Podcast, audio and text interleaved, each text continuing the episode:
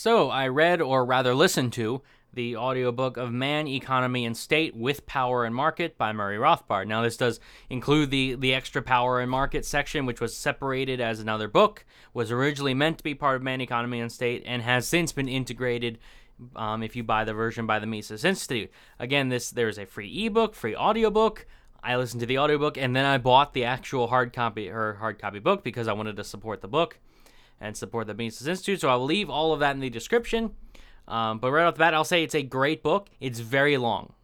I think total it's about 1,500 pages, so there's quite a bit to it. If that's including Power and Market, of course. Um, but again, free audiobook. It's something to listen to. And what Murray Rothbard has essentially done is taken the entire like Austrian school of economics and a lot of other like a lot of other great economic thinkers and kind of summed it all up into one big book. Now, granted, yes, he summarized it in a 1500 page book. Um, but yeah, Man, Economy, and State, it, it goes through a little bit of everything. It goes through a lot of the, well, what the um, early uh, um, Austrian thinkers believed about and believed and proved and talked about in other in other books, and puts it into one big book, one big um, compendium, I guess you could say. I don't know, but it's a great book, and I highly recommend it for understanding economics. Because the great thing that Rothbard can do, unlike other people, um, is that he can take some very high level stuff and disseminate it into relatively layman's terms. Now, I mean, it's a bit higher up than the average layman because there's only so much you can distill from like such overarching, big, complicated concepts.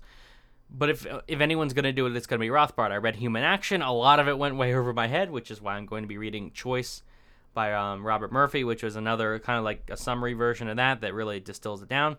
But no, Rothbard did a great job and it, it clarifies a lot of my understanding of the Austrian school. It's something that if if you're interested in economics, now granted this is specifically the Austrian school, the school that I think is superior to the others, but if you're interested in economics, here's something to listen to, like in your spare time when you're free, free audiobook.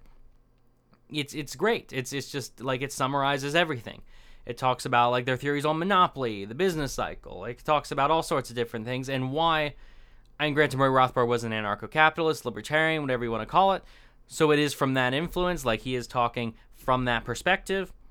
But um, more, all it does is it's it's not ideological. It's just this is he actually does have a chapter on how economics isn't judgmental or moral or ideological. It's just talking about what is and what we can derive from that. So uh, yeah, highly recommend it. Great book. Again, it's very long, but I do highly recommend it. Um, if you're looking for something shorter, Economics in One Lesson is a great book to start out with. But then maybe on after maybe after you read that, this is what I would recommend. Second, Man, Economy, and State by Murray Rothbard.